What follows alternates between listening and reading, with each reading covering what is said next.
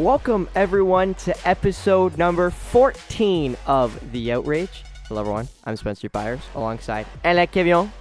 Alain, What's going on? how are you? We're back. Hey, guess what? We're consistent back to back weeks. Yeah, I know. I've had back-to-back we- episodes with Cajun and Polar Opposites. I've had back-to-back weeks of The Outrage. Next week, I expect the exact same from both shows. So happy to finally be consistent. Only took us eight, nine, ten months, but we finally got there. We're finally getting to a level of consistency. Unlike the Toronto Blue Jays, I don't know how quick you wanted to get into it, so Well- we're, gonna, stab right into it. I was going to answer your question. Uh, I'm doing good. Oh, you're. I didn't know I didn't good. let you answer. I'm yeah, sorry. no, you did. Well, it's because I was like, what's going on? And then, you know, we got. Uh, Got to the explanation. I was like, "Oh, back-to-back weeks," and then I was like, "Oh, wait, I didn't answer his question again." I, it's, I did the same thing last week. I'm pretty sure. Well, yeah, you don't like answering my questions, Al. Don't ask me why I, you I don't do, like answering I do, my questions. Well, I just answered now, so I'm doing good. Are you doing good? Ah, peachy. I'm Peachy? happy to be here. Happy to be back in the CSM studio. That's We're right. actually back in CSM for the first time ever, as David, I think, turns us down. We uh, happen to not be able to uh, get into Sportsnet because I forgot my ID. So now we're back here at uh, at CSM as Spencer messed gets I- and Alan gets very upset about it. I actually again saw David give me the thumbs up when I mentioned him. So shout out to you, David Lannis. There we go. CSM president. Got a plug on uh, on the outrage. Got yeah, a nice uh, like, like that. Like that matters to his reputation. But I mean, Regardless. I this could go. Yeah, yeah. I, I baby steps, baby steps. I, I, love, I love you stopped yourself halfway through, but as I mentioned, People knew where I was going. we being consistent, the Jays being inconsistent, Yeah. the Toronto Blue Jays Yeah. continue to struggle with consistency. I believe they're still fourth in the AL East, especially after Domingo Germán's perfect last night, perfect game, first time since Felix Hernandez back in 2012 with the Seattle Mariners. So big night last night for the Yankees, but again, back to the Jays, they continue to struggle out. What have you made so far the first, I'll say, close to 80, 85 games? It's not good, man. Like, I mean, sure, they're. I think. Uh, well, I'm pretty sure Spencer they're in a playoff spot now, or at least oh, sorry, wild card spot. But I mean, that's not good enough because let's let's be honest here. If they make it in at this point, from what I've seen from their their play, is they're not gonna like. You thought Seattle was bad last year in terms of like you know how it went, how things went down. Like this is gonna be one of those where you know that if they get into the wild card spot and they play games, they're not going to do well and that's kind of the idea I'm getting. And what really frustrates me even more is that you can tell there's frustration from the manager in terms of, you know, having to answer the questions all the time about, you know, the inconsistent play of whether it's the hitting or the pitching. You can tell there's a bit of frustration with John Schneider's answers. The thing that really irks me though is that there's no frustration, it seems like, from the front office, which would be Ross Atkins in this situation and President Mark Shapiro. And that's really where it's frustrating because I can't believe that they're watching the same kind of baseball that we are watching as fans of this game. And they go, "Yeah, this is this is fine. We're okay with this. We're we're we're fine with a subpar ball club, which they shouldn't be, but they are." And you know what? If if you get like Ross Atkins got asked about runners in scoring position, and you know he's like, "Oh well, we've made improvements, and you know we've changed our they, they've changed their approach, and blah blah blah." It's like, are you watching the same game, Ross? Like, are you really watching and paying attention? I don't think so, and I think. I, I mean I think the Jays are in for a rude awakening if they think this they could take this team into into the playoffs into the postseason into a wild card series. Wow, they're in for they're in for a wild ride because let me tell you something. This game this team is not going to win two out of three wild card games to advance to playoffs, and then let alone win that round and advance to the ALCS and then the World Series. This is not it. It's just not. And there needs to be change. And it goes back to the point that we were talking about before we started recording this podcast, where I don't understand why so many teams in Toronto are allergic to change. Something clearly has to be done. I, it can't just be me or you that or that is that is watching the Blue Jays and going, something doesn't have to give. And you know what? If you want to change something with, you know, in terms of, oh, you want better production out of your hitters when there's runners in scoring position, well, this is where you kind of look down your on your bench and you go, okay, well, the hitting coach, who has been there for quite a quite a bit now, maybe get rid of him. Give give a different voice or perspective to the hitters, or you know, move somebody or move a piece. You can't move prospects; their prospect pool is depleted. What, you're going to move Bowden Francis? Ricky Tiedemann? Sure. That's going to get you nowhere. You're probably going to get another Whit Merrifield or Santiago Espinal ca- uh, caliber player, maybe even Cavan Biggio, which I'm not knocking on Whit Merrifield. I do think he deserves to be an all star. He's definitely improved his game and he's proven that he can be a, a full time big leaguer.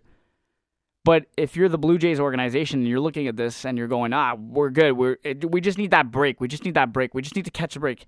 Hey, the All Star breaks uh, coming up. July 10th is the Home Run Derby. You know, you're less than a month out now, almost less than three weeks out, and you still think that this team is good enough to win you a wild card series, let alone, you know, the ALDS. Which, by the way, may I remind you, you're likely playing the Baltimore Orioles if you get that far. And let me tell you, you have no chance. No chance. Well, Al, and I, I do want to mention this because I, I just did a little bit of research as you kept rambling on there about the Jays needing to make change. Now, the rat, like uh, I, I think you said across the board, you believe that the Toronto markets need to make change. Masai Ujiri for the Toronto Raptors was hired in 2013. Brendan Shanahan was hired in 2014 with the Toronto Maple Leafs. Mark Shapiro and Ross Atkins were hired in 2015. So if you want change, I think you got to look inside the press box.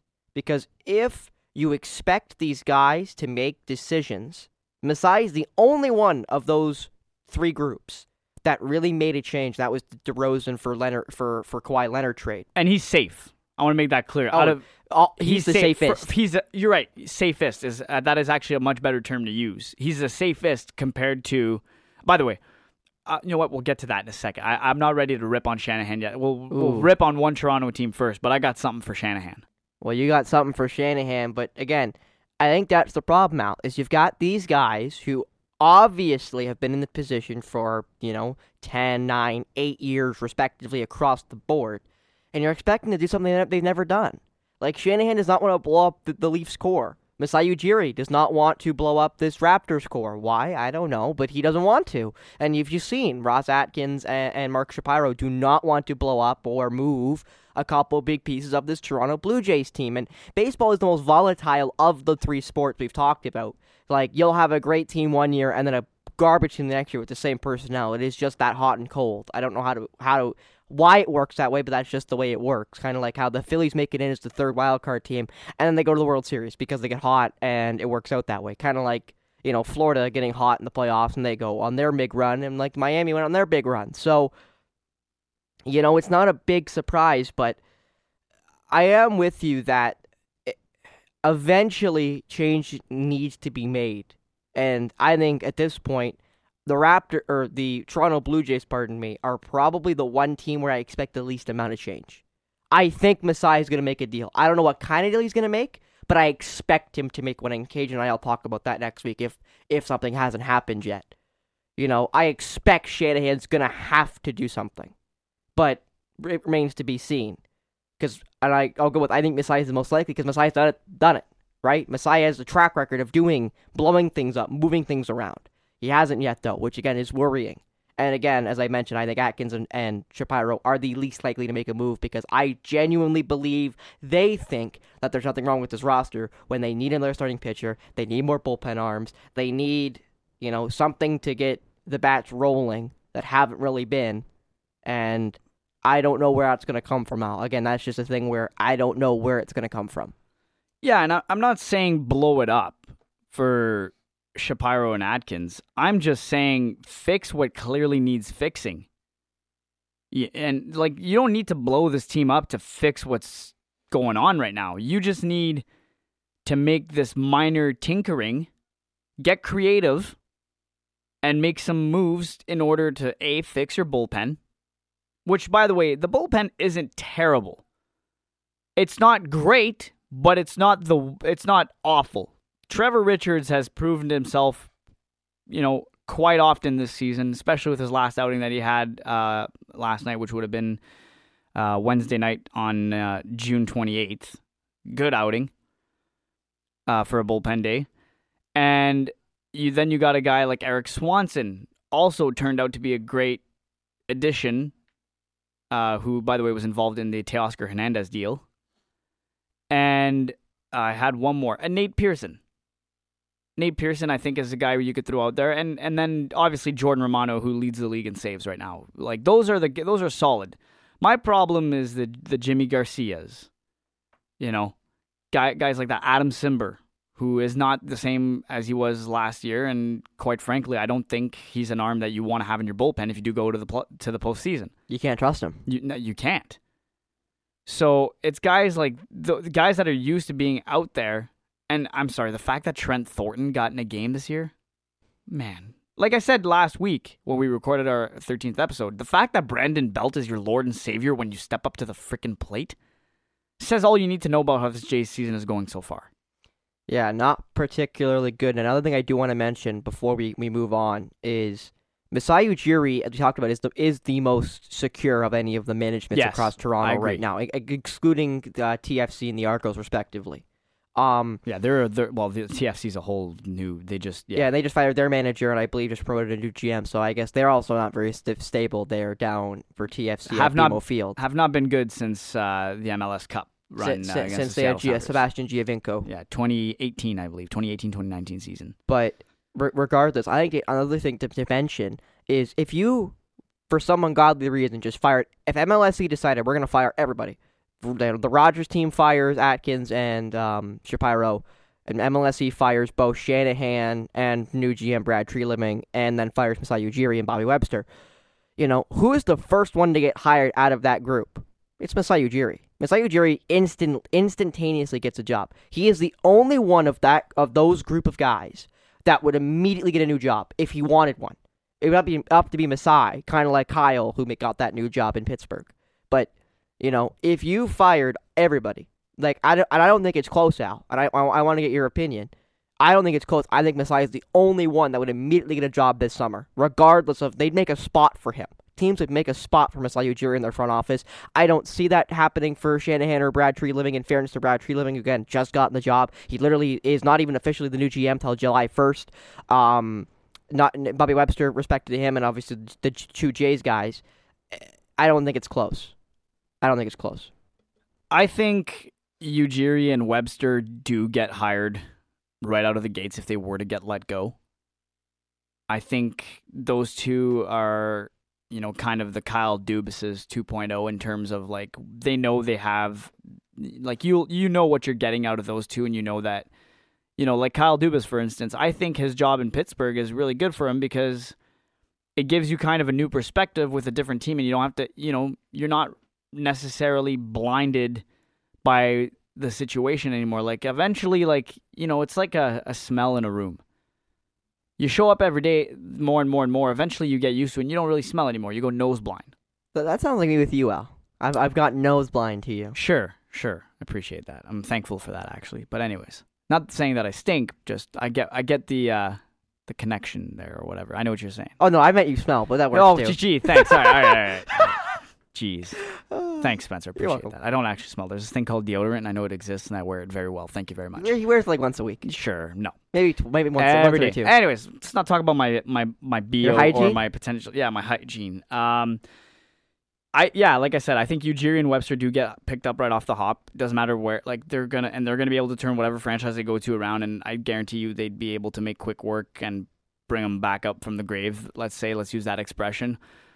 Whereas for right now, well, Atkins, it's not looking good for him. Like you know, and I think you know, it's and it's kind of like too. Like I, I got I had the chance to sit down with Doug Gilmour and Wendell Clark the other day, uh, for the Joe Carter uh, Golf Classic, and it was kind of cool to hear them talk because it, it there's one thing that Dougie said I think, and that was, you know, when a coach gets fired from an NHL team, he doesn't go he doesn't go stupid, like it's not because he went stupid or anything like that.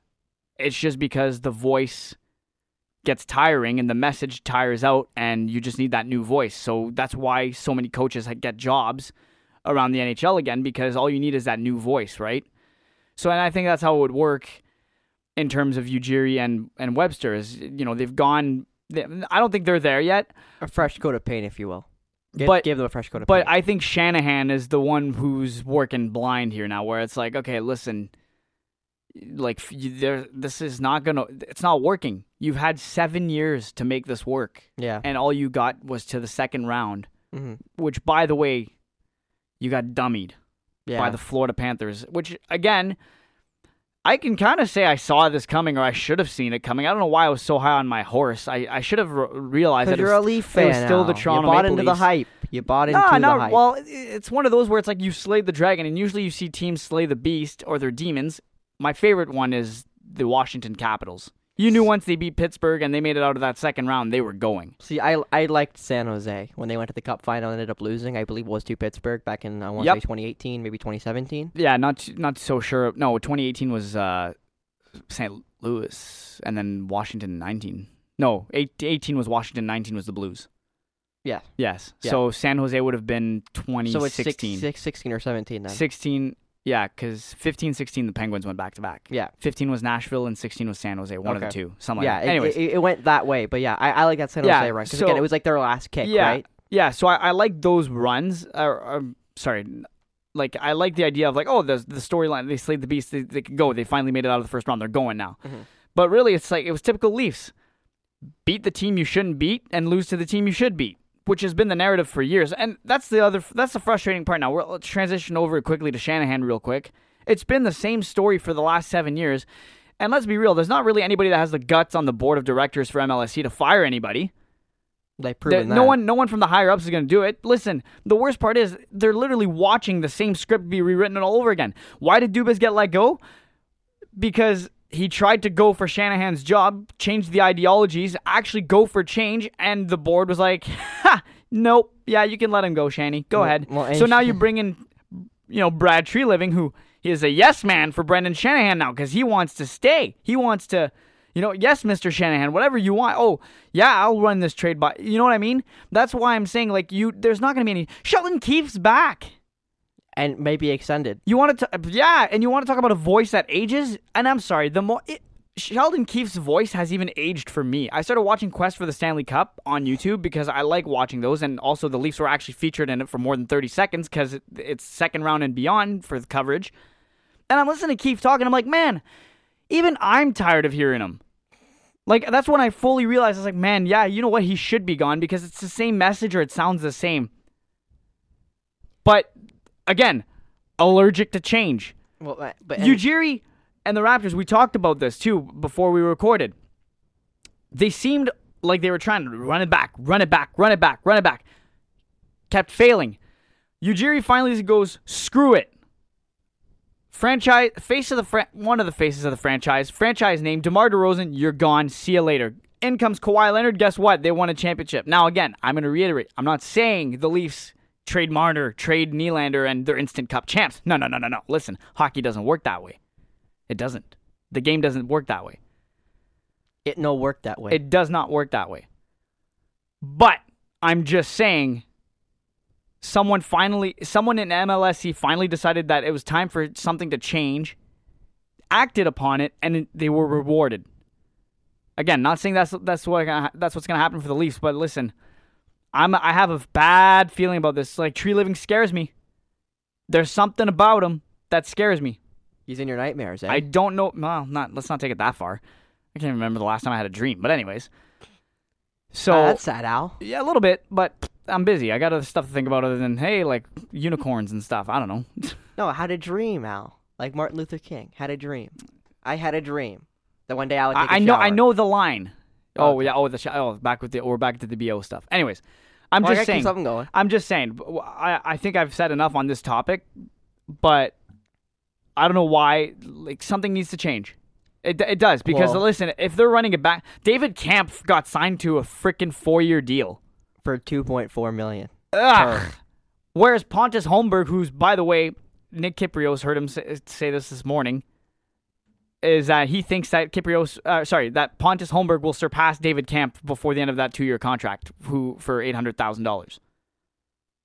So unless they're planning to move Kampf at some point, what are you doing? You don't have to hit the cap floor. Listen, you got to make sure you got to worry about staying within the cap. So, anyways, I I think I think the Leafs need to change their completely. Shanahan's got to go. He's so stubborn to have change The guy doesn't even want to change a goal song. For crying out loud. It's just a song, man. I don't care if uh, apparently it's because his son likes the song, so that's why it's a thing. Boo hoo. My parents told me no plenty of times when I was a kid. And you know what? I turned out pretty okay. So Oh, huh, debatable. But yeah, you know, other than the fact that apparently I smell. Yeah. Anyways, I, I don't. Yeah, P.U. he what a just- He horrible just likes smell. bugging. And you break your leg. Yeah. How Yeah. you like that? You like that? Yeah, least- yeah, yeah, least- yeah, keep least- talking, yeah. At least you're editing this one, so I can cuss now and make you do all the work. But regardless, I'm not. I'm not. I'm But- not swearing. But, but anyways, regardless. So, regardless, big change needs to happen for the Leafs, and the only change I want for the Blue Jays is for Ross Atkins and Mark Shapiro to wake up and smell the roses and realize that we're not asking for a lot here. Us Jays fans aren't asking for a lot. We're just asking for a little bit of tinkering because we know that that's pretty much all it's going to take to you know get really get the boys rolling. Anyways, Anywho, now on to another guy who uh, apparently needs some change. Alek Manoah. We're sticking with baseball a little bit here as Al went on his leave tangent. Something he told me he wasn't going to do today, which I thought was kind of funny. yeah, but then you- regardless, you, got to let the the conversation go where it's going to go well, sometimes. then, and that's what I did. I let you just kind of get your get your uh, anger out about Felt- David Kampf. felt very cathartic. I'm not Oh. angry. I like I still like David Kampf. He wins faceoffs. I'm just saying Yeah, and He's he- a little- yeah. a- He, he went two point a, four million a over the faceoff. a little too pricey for Too- a guy too- that wins faceoff. Whereas Pontus Holmberg, by the way, is a fourth line center making you know two years 800k. Yeah, yeah. Anyways. We're paying 2.4 million for a face-off winner, but regardless, going on again, Alek Manoah had his first start in the Florida International League. As Al tries to stop me. So okay, we'll we can do this real quick because uh, there's a trade. Oh, I Uh, just got it. Yeah, did you see it? Uh, we'll get to we'll tease it. All right, put it this way: Detroit Red Wings and the Edmonton Oilers got into bed. So real quick, Alek Manoah. Whoa. I know, real quick. I'm, this is all I'm gonna say. I was gonna go on a tangent to talk about his mechanics and stuff like that. No, put it this way: uh, Dunedin, Florida. Manoah had a start, got absolutely obliterated in two two and two thirds, eleven earned runs. Two home runs allowed, three walks, only two strikeouts. Yeah, not great. And uh, I think it's safe to say we are not seeing Alek Manoah in a Blue Jays uniform again for the re- At- rest of this season. At least August, until if at least not maybe September. until at least the end of the year. Even then, like I don't, I just don't think so. Like it was awful. And yeah, I hope he's he could stay down there as long as he wants. Now I'm not in a rush. Listen, the bullpen, they don't win every bullpen day, but they still somewhat manage to hang around. So I'm okay with that. All right, Spencer, do you want to? Yeah, go ahead. Well, I do want to, want to end with again. If you don't know where Dunedin is, it is the rookie ball league for the Toronto Blue Jays, which means he literally is at the lowest level of baseball you can be at. Yeah, he got teed off by a bunch of guys that have never That are seen 18 and 19 year olds that Yeah. are fresh out of either Dominican, like the Central America, or Yeah, like- are fresh draft picks. guys that are like nowhere close to being a big leaguer is basically it, and that's what makes it even worse. So I mean, again, I'm still a big Alek Manoah guy, but Figuratively and literally. Had to, Al. Had to. anyways, hockey news. Fra- here's a tweet from Frank Seravalli. The Oh, you're, uh, you're going to steal it from me? no, I'm not. I'm just gonna tee it up for you. I'm gonna set you up for. A, I'm okay, gonna so, set. It's so an alley up the lob? You're throwing up the lop. I'm throwing up the lob. Yeah. So uh, Frank Seravalli uh, sounds like the Edmonton Oilers and, uh, like I said, Detroit Red Wings got into bed together and created a trade. All right, let's have it. And, and then from TSN, the Detroit Red Wings have acquired two forwards from the Edmonton Oilers. They acquired Kaylor Yamamoto, or I guess Kyler Yamamoto, Kyler Yamamoto. and Klim Kostin, who I absolutely love, by the way. He was good. Klim Kostin for future consideration. So a cap dump by the Edmonton Oilers, the Detroit Red Wings, who are looking to make an improvement on last season. As Al looks perplexed at his compu- at his at his Sportsnet loaned computer. Yeah, yeah, no, it's because I'm seeing. So the trades, yeah. So the Oilers said cash, con- excuse me, future considerations. So I wonder if that means they're still, they don't know what the return is yet, or I, think it's just cap relief.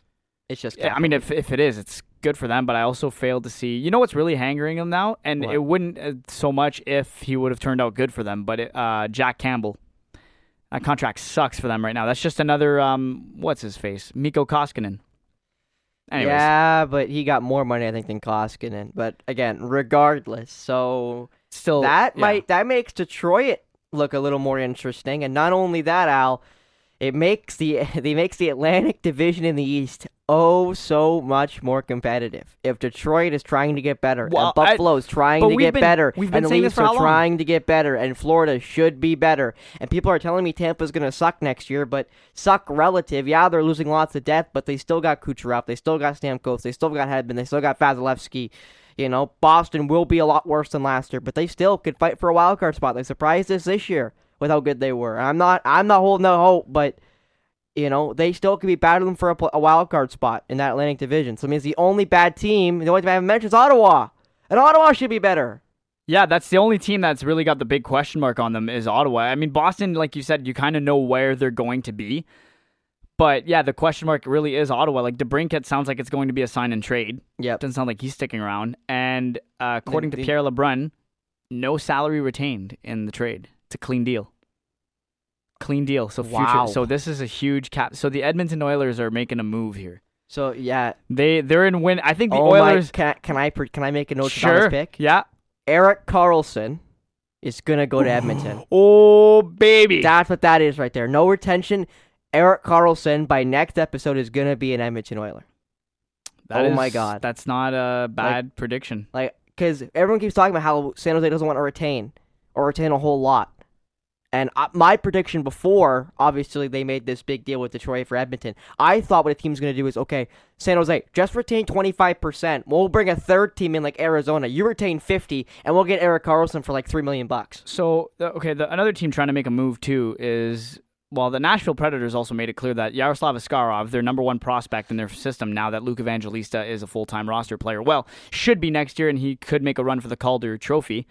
Yo, he's got a lot of competition for that, he, he does, he does. It's going to be very stiff competition. Yeah, that this Calder race is going to be a great race, It- but continue. It's going to be very good. Um, the Nashville Predators made a trade uh, with Detroit, acquired pick number 43 in exchange for 47 and 147.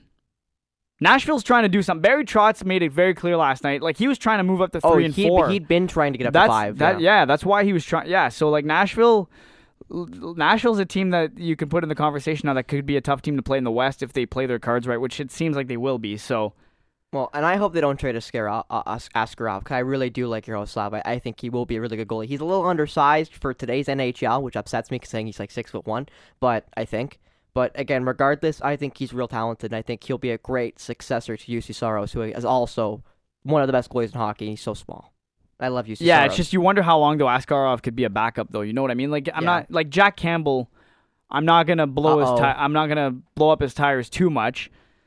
But you know he was moved from the LA Kings to the Leafs because the Leafs kind of knew like this guy could potentially be a number one. And then he showed that he could, and then For went half to- a season. For half a season, and then yeah, went to Edmonton, and then did the same thing again. But uh, lots of activity there in the NHL. And Um, we had some news before we even got in yes, the studio. We literally just got into school, and Josh Bailey is now a. Chicago Blackhawk. He he and a second round pick from 2026 are going to Chicago from the Islanders for future consideration. So we have seen a mass exodus around the NHL due to the cap constraints. It's only going up a million this season. So teams are really banking on the next three years that the cap's going to go exponentially up, which it does look to be going exponentially up within the next three years. But they're still dealing with this COVID hamped flat cap, and it is costing teams big. like the Toronto, like the Toronto Maple Leafs. But not just Toronto. No, you I know, I know. Taylor It's- Hall it's- gets dealt yeah. for cookies to Chicago from the Boston Bruins because they need that six million bucks. You know, no retention on that either, might I add. Um, you know, just Josh Bailey just got traded. Edmonton trades both Kostin and Yamamoto. Flyers also just made a move a couple minutes ago. They've moved up uh, into the second round. Uh, they made a deal with Chicago. They grabbed the 51st pick. So they'll be drafting soon, I'm assuming, because the dra- second round of the draft is underway and guys are already getting picked up. I know Chicago just drafted. Um, but yeah, like this is really, it's funny too. Like everyone yesterday was like, "Where, where the?" Oh, this is a bit. Whoa! Uh oh, another big one just happened. So the Red Wings, 19 minutes ago, with the 41st pick, selected Trey Augustine from the U.S. national Ooh, program, so- goaltender. Yeah, he he was one of the top goalie prospects. I, I did a little stat sheet on Yeah. him for TSN. Yeah, so he's. I was wondering who's gonna. Detroit's.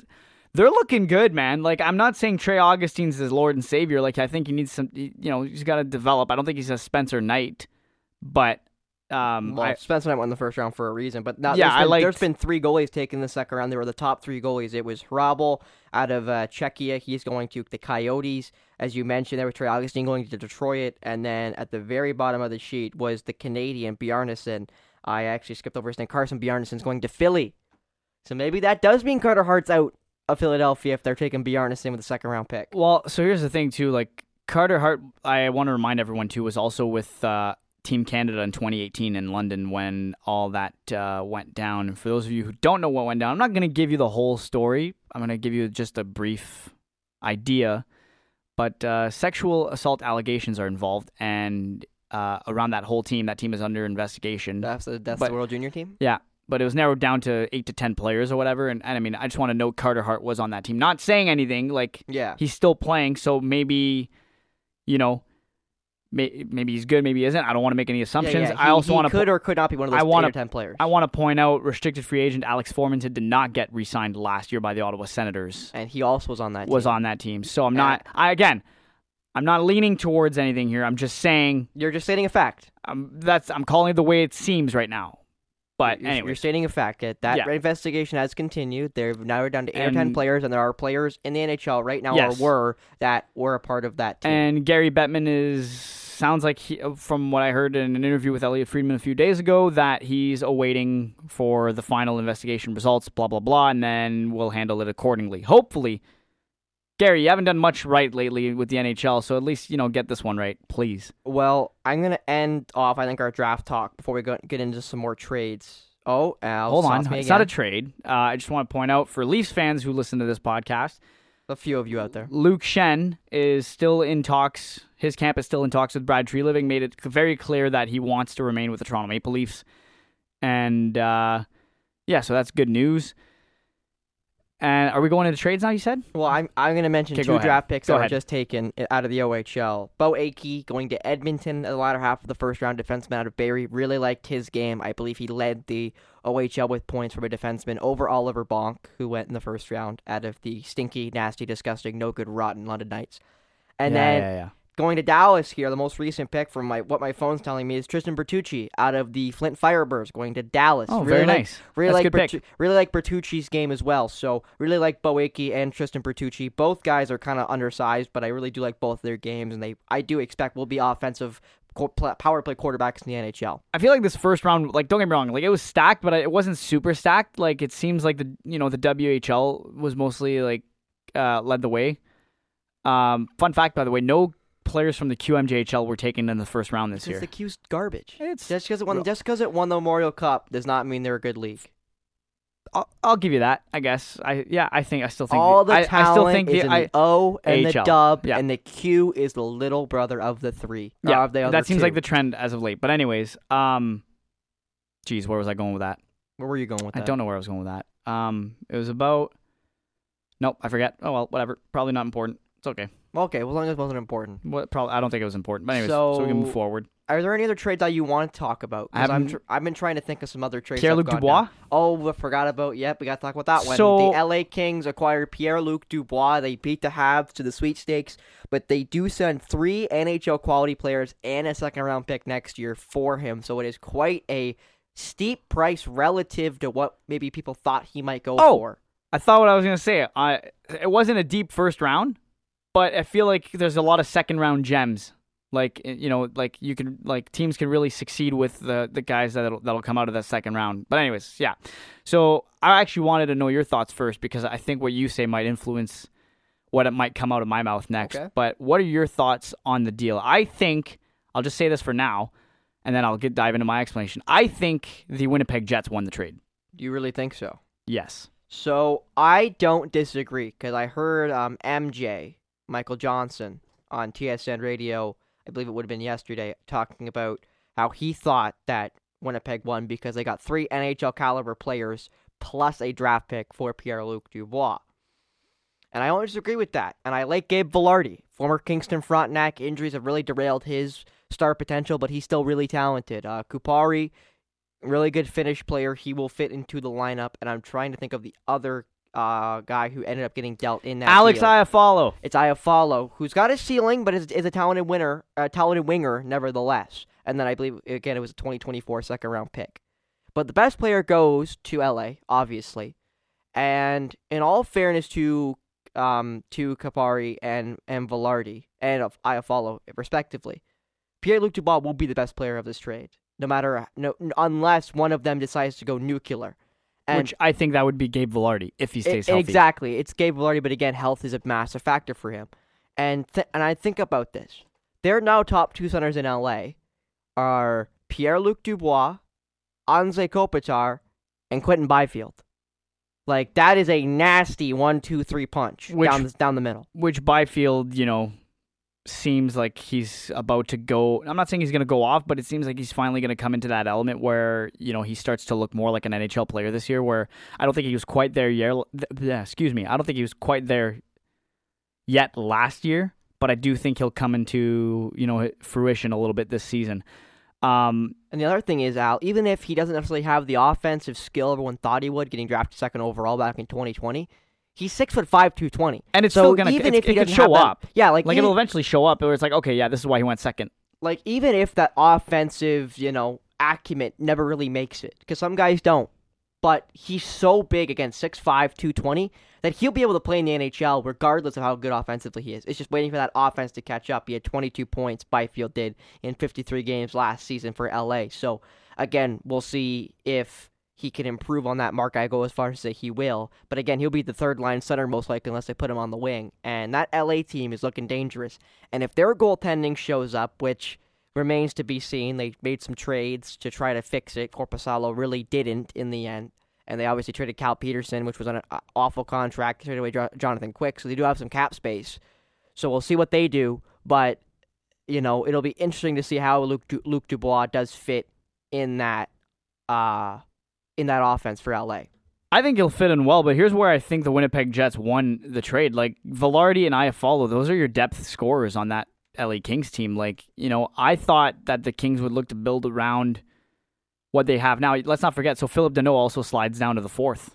Actually, line, I, right? I for, so that means they got to put Byfield in the wing because I forgot about Philip Danault. Yeah. But, but, again, think about all those centers. Those are four NHL quality centers that are all big. Where Vilardi though and Iafallo, like they were power play guys for the King. You know what I mean? Like it seems like the Jets now don't have many more moves to make in terms of getting back into that contention slot ish. I still think well Wheeler sounds like he's going to be bought out. Well, they, it sounds like they're still looking for a suitor for Mark Scheifele. So there's a few more pieces to move, but my concern is I don't know how many big pieces they get, and this is where I think Cheveldayoff really has to nail it. If you're gonna move Mark Scheifele, you got to get you got to get somewhat of a decent return, like NHL ready guys like that that could benefit Vilardi and Iafallo, or vice versa, where Iafallo and Vilardi can benefit whoever else comes in for that. Mm-hmm. So I think that's where Winnipeg won is like you just took a lot of depth pieces from the LA Kings, where I'm like, man, they just need a few more guys like that, and they can probably win a playoff round. Considering they have Jonas Korpisalo between the pipes, but we're not sure if he's even going to stay. So there's a couple of question marks there, but when I first saw it, my first reaction was, "Man, Winnipeg won this deal big time." Well, let me let me let me see if I can sell you on the, the LA perspective. They have four million bucks in cap salary in salary cap space. They have eleven forwards, four D, and one goalie signed right now on cap friendly. There are eleven forwards listed from most expensive to least expensive. Are Anze Kopitar, Pierre-Luc Dubois, Kevin Fiala, Philip Danault, Adrian Kempe, Viktor Arvidsson, Trevor Moore, um, Blake Lizotte, Carl Grundstrom, Quinton Byfield, Arthur Kaliyev. That is a pretty nasty. That is, that is good. That is very good. Yeah, but yeah, no, you're right. It is good, but I'm also just wondering, like, I don't know, the guys you named like Trevor Moore, Carl Grundstrom. You'd think those would have been the pieces. I don't know. I feel like LA could have been better, like if they would have hung on to Vilardi and Iafallo. But then again, like we won't know until they play. To be honest, I mean, we all thought Boston was going to suck last year, and then look what they did, right? So and, like, hockey is a crazy sport in that sense. And the other thing, Al, honestly, is if LA is able to get one more quality defenseman to fit into that defensive core right now of Drew Doughty, uh, Vladislav Gavrikov, Michael Anderson, and Matt Waugh or Matt Roy. I'm not sure which one he is um, then they're going to be a, they're going to be a playoff team. They're going to be a great team, and then we'll see how they fill out the rest of the roster. But that team looks really, really good. Like their wingers, you can kind of argue don't look particularly great. With looks like their top two wingers, even though Fiala had a great year last year, and Adrian Kempe, and then Viktor Arvidsson's right there.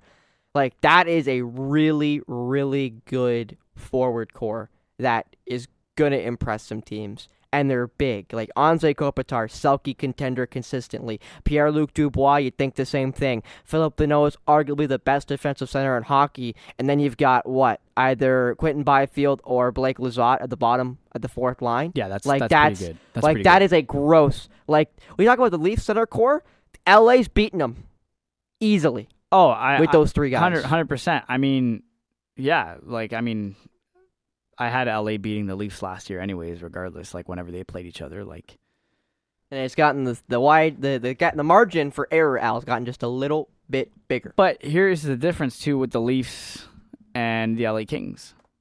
Look at how much the guys you named, the depth pieces you named How- off the how LA much Kings roster, make? how much they all make compared to the depth pieces. Listen, David Kampf is going to be your fourth line center, probably.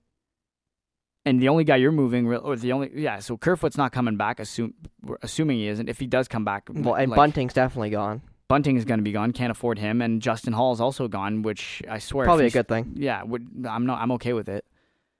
So that's the thing too. Like the LA Kings have guys that are like, yeah, we don't need to get paid right away. Don't get me wrong. You had to give Dubois the money. He wasn't going to go. But he only got eight point five.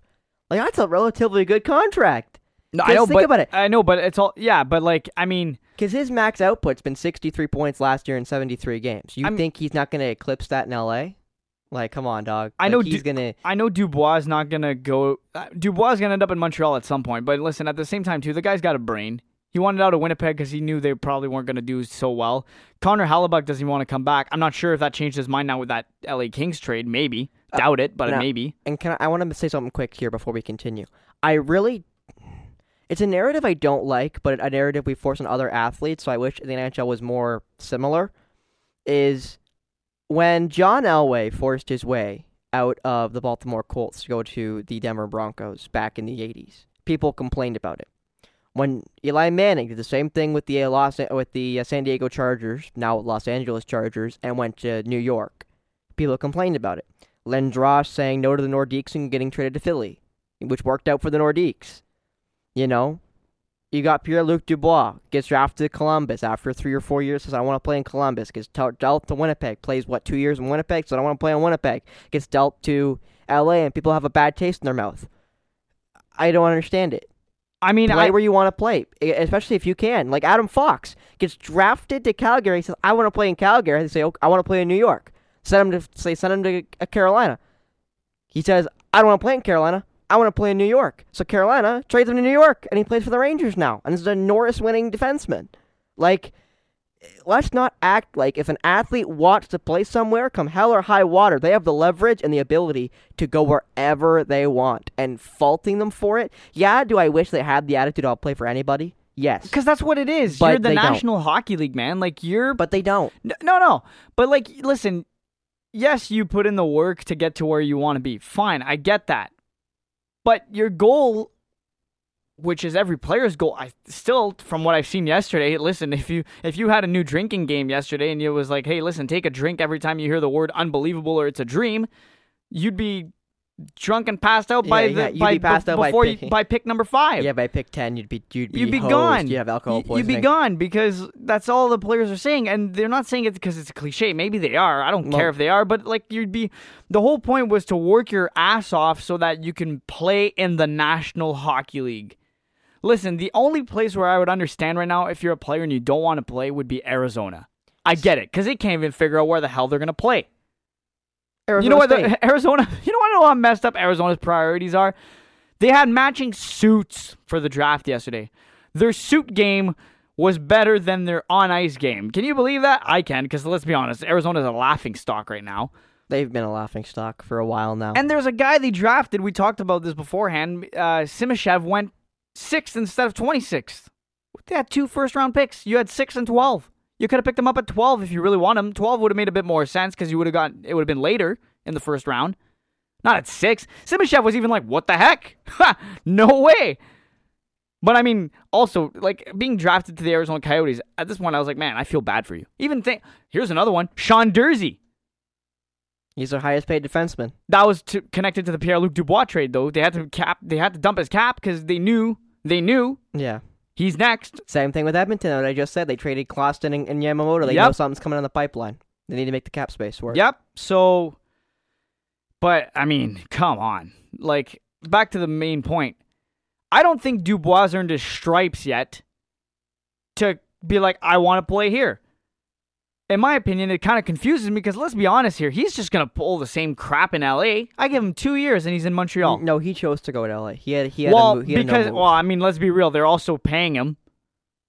It's not a sign and trade. He's gonna play for the LA Kings for at least two years. Heck, he might he might go on a cup run with them. But guess what? As soon as he wins his cup, I think he's gone. But my point, Al, the reason why, an eight-year deal. yeah, He's there for eight years. sure, for now, his contract isn't bad. You just said it itself. It's not the least attractive contract there is in the league right now. Seth Jones is making nine point five. Yeah, and he sucks. Uh, exactly. Like there's are there are worse contracts than that right now. I, you can move Dubois' contract. I think someone would take that on if they had well, enough yeah, cap. but but why would they trade it? They just signed him to it. I'm not saying they, I'm not saying they will right away. I'm just saying I'd like Dubois to spend at least five years with the franchise before going by. Oh, he's he's gonna. I I think LA's gonna be. he's I hope there. so because then I'll give him the stripes and be like, yeah, you know what? You've earned the right to complain and say you want gone. Dude, you played two seasons. How about you give the team a chance to figure out how they're going to build around you? Well, well i- Uh, don't get me wrong. I know you get you don't you're not getting any younger every year. I understand from look, Connor Hellebuyck right now is the only guy where I'm like, okay, you can say you want to go wherever you want, and you can because guess what? yeah, but in fairness, again, Pierre Luc Dubois kind of got forced into Winnipeg, and it was a bad situation when he got there, and it's only gotten worse since he's been a Winnipeg Jet. Like. It was it was bad two years ago. It's gotten worse. Like Blake Wheeler's gonna get bought out now. Got stripped of the captaincy last year. Mark Scheifele seemingly's out. They did that to themselves though. Hellebuyck, Hellebuyck looks like he's seemingly out. They just traded Pierre Luc Dubois. They traded Trouba couple years ago. They had to They, cut. they did it to themselves. like- they did it to themselves. Look at Laine. yep, Wheeler and uh, was it Wheeler and Scheifele that he had issues with probably. in the dressing room? Yeah, and guess what? Instead of getting rid of the, tho- those two, who excuse me, Mister Wheeler and Mister Scheifele, what have you done in your career that you get to you know pick on a superstar? well, uh, Sorry, yeah, he's possible superstar. possible superstar. His injuries have definitely hampered you know, him. hampered him, but I think Patrik Laine is a star. Could be definitely. Could be. Like, what have you done to be able to go? Oh, one conference final. Bravo! And Kevin Cheveldayoff is just no better than anybody else because guess what? Gets rid of the star that you got in a second round pick, who clearly was the right pick. Like you picked him in the right spot. Yeah, you get rid of him instead because he's whining about the issues. Oh wait, where did Kevin Cheveldayoff? Oh yeah, Chicago. What did Chicago do when a problem happened? They buried it under a rug and won three Stanley Cups. And he was there when they did it. He was there. That he was one of the few Yep, who didn't and- get canned over it. Yep. Anyways, this is opening a whole different can of worms. I'm just saying the whole point of this part is I I'm glad Dubois is out of Winnipeg. I'm glad he got what he wanted. I don't think he deserves he has earned that status to be able to complain about where he's at. If he plays at least 5 years in LA, fine. You know, just earn your stripes a bit more. But and also Winnipeg I thought won that deal initially at first. Now that we've talked about it, I think it does, you know, make more sense that the LA Kings did win like they got the better player. I just thought that those were really two big key pieces for the LA Kings roster in the playoffs last year when Vilardi came back. Like he he put the, he almost put the team on his back with Anze Kopitar. Those were the only two players that were really playing. So, you know, that that's what that's where the that's where I was going with it. I think the LA Kings. I'm definitely leaning more towards the Kings now that we've talked about it. Um, but initially, my initial reaction was, "Holy crap! The Jets just freaking pulled pulled off a decent trade." Well, no, it's a good it's a good trade for both teams. It's one of those where it's like both teams got what they needed. But the problem is for me now is again we talked about it with Winnipeg. You gotta think losing Hellebuyck this summer. You gotta think losing Sh- Scheifele either this summer or next summer. Blake Wheeler's gonna get bought out. Like they're gonna be a completely different team, and I don't know if that com- completely different team's gonna be any good. So we talked about this. The Chicago Blackhawks seem like they're trying to build pieces, uh, build a puzzle very quickly around Mr. Connor Bedard, who went first overall Which is such a joke because they're Which- gonna suck regardless. They have Okay, no goaltending. Their defense is uh, garbage. Wh- who are we talking? Who, who are we talking about right now? Chicago. No, no, no. Yeah, but we were just talking about a goalie. Who doesn't want to be in Winnipeg anymore. How about they can't? Aff- uh, no, Well, yeah. no, I no. They they can't He's- afford he's him. going to Jersey. He- Chicago needs to hit the cap floor, and it seems like New. I don't know if he's going to New Jersey because look who, look at New Jersey's big core now. They have big contracts, and Akira Schmid is cheap, and I- Akira Schmid proved that last in the playoffs that he could probably hang in the big leagues. if Connor Hellebuyck got a phone call from Kevin off, and he said, "Hey, we got a trade for you. We got we got his shit," and he hang up the phone, hang up the phone. That's really He'd hear, he'd hear shit and go, "Nope." Maybe. I, I'm just. It's just. A, I'm just thinking on the fly here. The only team with a C he would go to is Colorado. If he didn't hear core, he would he would hang up the phone. Oh, and the Calgary reason, hang up the phone. the reason why I'm saying they can afford. Well, okay. Calgary would shoot themselves in the foot even more because listen, you already paid one goalie and he had one bad season. So what? You want to bring in two goalies that are kind of question marks? Because listen, I've been saying this for a couple a long time before me and you even met Spencer. Connor Hellebuyck is not a playoff goaltender. Hasn't proved it yet. He made it to one conference final, but that's about it. Other than that, what has he done since? Right? Maybe he could. Maybe a new scenery could do it. I think it could. Maybe you have the right team. And if Chicago's trying to do that, I'm just saying like if if the Vegas Golden Knights proved anything this year is there were a lot of times where the Florida Panthers made them look like very vulnerable, but guess who was there to stop the puck? Adin Hill. Could Adin Hill go to Chicago? Doesn't seem likely because it sounds like Vegas is ready to pay him. Which is stupid. We talked about that last. yeah, episode. I hate I hate how that happens all the time. Like, dude, the worst part is we think it's dumb to pay a fourth stringer after you have one good cup run in the playoffs for 15 games. how stupid is it of the Oilers to sign Jack Campbell after one good half of a season? yeah, and then suck in the playoffs in Yeah. the second half. Five, five times five. Yeah, good one. Yeah, you did. Yeah, great, good job, guys. Like Anyways, I I I am definitely not an advocate of don't pay goalies. I believe you should pay goalies if they're talented enough to be paid. Like no sure- goalie should get ten million like- dollars anymore. If Sergei Bobrovsky's proven one thing, no goalie is gonna get ten. Well, and, And I heard and, Car- and Carey Price. Carey Price did that too. Yeah, but I mean, mm, it's hard. Well, no, it's And Carey they, Price and they was- to Carey- Price- They both they both won the Stanley Finals in the last three years. Carey Price was more of a consistent goaltender than than Bobrovsky. Carey Price was pl- as soon ever since Kreider ran into him, he was never the same again. I'm still convinced today if Price doesn't get run over, he probably is still playing and still has at least five years left in him. Probably, but But shoulda, we won't know. shoulda, woulda, yeah, coulda. exactly. Yeah, it's about yeah. And all I can tell you is those two guys we've just talked about both have been in the Stanley Cup Finals within the last three years. Yep. And no one's paying a goalie board in probably eight or nine with the nope. next. And I heard Hellebuyck wants nine and a half. That, that's probably his ceiling. He probably knows he won't get any any any a penny more than that. No, and the reason why I'm saying Chicago too is like I said, they have cap space because they also signed Nick Foligno to a one-year deal for four million dollars. I hope Detroit does it. That'd be kind of funny. Because I think Detroit. Hellebuyck a to Detroit? Yeah, D- Detroit. It's like a goalie away. How they could. how they'd make the money work now? It'd be weird. Kostin and Yamamoto, I don't really know. But Well, that and you also have Nedeljkovic and to- uh, Thomas Greiss. and who are Philly both Husso. Yes, yeah, forgot about that. That's right. Husso came But in. I'm pretty yeah. sure Nedeljkovic is done now. I think his contract just ended this summer, so I think he's now a, a U- UFA. I believe. it's very. Anyways, it's a very weird situation. I'm curious to see where Hellebuyck. Yeah, goalies Goes. in, goalies out all over the NHL, and Yeah. it continues to be a charade. Because right now, the best goalie on the market, I believe, is Korpisalo, just about. Because I did a little um, RFA or UFA, pardon me, uh, uh, uh, spreadsheet for all the top free agents, and I believe it probably probably be Korpisalo. Because there's Quick, there's Korpisalo. Hill technically is still a UFA, but he's most likely going to get signed by Vegas, as we talked about. So Hellebuyck is really the big fish on the goalie market if there will be one to be traded, and his landing spot will be quite interesting because once that domino falls, other teams are really going to have to go after the slim pickings in the UFA market. What? And Jeremy Swayman from Boston as an RFA. Yes. Uh, there was actually another one that came to my head while you were saying that, but now threw, uh, threw me off again. The goalie? yeah, I forget who. Uh, no, not John Gibson. He's gonna stay now. The Ducks are. They kind of have their ducks in a row, I guess you could say, and Trying to be better? it could be, but isn't Freddie Andersen's contract up? Yep, both him and Antti Raanta. Both Raanta and. That'll also be Andersen. interesting. That'll also be interesting. Maybe Hellebuyck goes to Carolina. I mean, that would break their mold, but it makes sense. It'd be weird. It'd be very weird. It'd be very weird, but yeah, interesting. Um, do we have anything else? Yeah, it's kind of sad how many teams need a goalie, but like don't have a goalie. Yeah. right? Like, there's, there's so many teams we could say like they could trade for him and he was a goalie, but also like, why would they trade for a goalie? Right? Like, how many guys, how many teams could we genuinely say like need a goalie? Like the Leafs They could use Connor Hellebuyck. They can't afford him or can't trade for him, but they could use Connor Hellebuyck.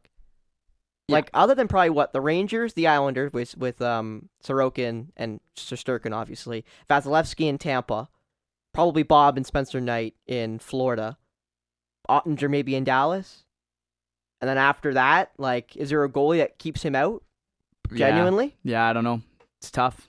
But I mean, I, that's what I like about the off season though. It makes it inter- it's always it's never really not interesting. And I love I also want to point out real quick um how everyone wanted a trade at the draft the other night and it's like everyone's like, "Oh, where are all the trades at?" It's like, "Yeah, the NHL pulled one on you where they knew people would be wanting chaos and they're like, "No, we're to trade and make our moves beforehand so you have the most boring night ever." And when was the last time the NHL did that? Oh yeah, remember when free agency signing last season was absolutely dry and they're like, "Well, we're not to we probably won't have a show because like we did nothing for a solid day." Right? Or sorry, no, it wasn't the free agency uh, because you you could only start signing guys on July 1st. It was the trade deadline because all the trades had been done beforehand, so nothing happened on the deadline shows. It was hilarious. And I feel like NHL execs are kind of get, I don't know if they get together or not and actually have this conversation, but I feel like they're like, hey, let's do this now. Just to get, just to give them one, just to get, give the field day to the media and just be like, make it dry for them, And which makes me laugh. And before I send us send us home, Al, I do want to mention the first pick of the third round is Cols- uh, Colson Pirate out of out of Flint. Big fan of his. Do not like the Flint Firebirds. They're stinky, rotten, and nasty. But they two of their best players were two of the guys I thought actually had some talent there in in Colson Pirate and um before I forget his name, Tristan Bertucci. So big ups to them getting drafted the OHL, being well represented at the NHL draft as always. And you know, I know the London Knights, your former employer had two guys get drafted in the first round, both rotten, stinky, no good, yellow belly guys. And before Al freaks out, Corey Barlow went to Winnipeg at 18. Josh How does that Bailey has been placed on unconditional waivers for the purpose of a buyout. I mean, that's what the heck is Chicago doing? You're trying to hit, that's not how you Guys, that's not how you hit the cap floor. Well, I guess they wanted the second round pick and they just cut Bailey. So Weird. maybe, maybe Josh Bailey's going to come back to New York. Bailey goes back to New. That'd be freaking hilarious. That's hilarious. I just watched Al like actually have a stroke over there too as he read that. He literally just like puffed at his also, chest. Carolina like, made a tr- uh, pick swap with the uh, San Jose Sharks just now. Uh, San Jose gets pick number seventy-one. Carolina gets ninety-four and one hundred. So I guess Carolina's trying to. Carolina's really good at drafting depth guys. They are, They are very good at that. So, especially defensemen. yes. So, they've, they've also been rumored after Erik Karlsson. I don't think he goes to Carolina, but he's been rumored to go to Carolina. Imagine Carolina got Brent Burns and Erik Karlsson. mind you, does the buyout go? Maybe the buyout goes on the it, it, cap. it will affect the cap. Yeah, it, should it, has the cap. to. Yes, unlike uh, that TJ Brodie proposed buyout that was made by Frank Seravalli. No, the Leafs are not buying out TJ Brodie, but they, he was just suggesting that if they were to buy him out Yeah, Al's Before still, Al's still def- dying on that hill. before you all freak out, he wasn't saying they're going to buy him out. He was just saying if they were to, it wouldn't, you know, it wouldn't go on against the cap, and it would actually be cheaper to buy him out now than it would be two years from now, if or whatever. So, anyways. I love this time of year for the NHL. I love how and it's been a hectic. It's like we talked crazy. This is about. busy. Like last year's free agent frenzy was boring. This year's is going to be an absolute bloodbath because we've been seeing trades for the past three days about cap room, cap space, moving guys around, trying to get, trying to create space, and it's going to keep going until free agency opens, and then we're going to see some guys get moved. Like Hellebuyck could be moved. Sign and trades will be done on July 1st because they need to be done or they're going to lose the player. So It's gonna be fun, man. It's gonna be fun. we're gonna see how that goes. But for episode number 14. 14 of One four. Outrage, Catorce. Al, Al, Al, do you want Frenchie? Catorce. That's did- Spanish. Eat that one. Oh yeah, okay. Yeah. Oh, okay. Yeah, you. Stinky one. Yeah, It's yeah. like stinky cheese. Well, yeah, like you, exactly. Yeah, Yeah, exactly the way you yeah, smell. see, I set you up there. See, that's called. I, I teed you up there. I set you up for that one. Whatever makes you sleep at night. gotcha. So, uh, so Al, do you want to do the outro? Because you've been consistently, consistently stealing it from me, or do you want me to run it? What do you it up? mean? You stole it last. I feel like we got. I feel like we. Yeah, I didn't steal it. I asked for it. I'm, I'm asking if I you don't want know. it. We give you the. I give you the intro, and then you. I do the outro. Why? Well, do you uh, want the outro? I, I kind of do now that you met, you're Well- throwing it at me. Well, okay, Al. Well, Al, that seems to be the it for us. Is it? I think so. It is it. We're not gonna keep you here any longer. from Big Al, Al, Spencer Byers. Episode 14 of the Al, that's gonna be a yeah. Oh shit! No, we're not doing that. This is episode 14 of the outrage. Hopefully, we stay consistent for a third consecutive week. We should. We should. This episode will be posted uh, at some point later today. Well, you'll see it when you see it. For now, so long from the outrage.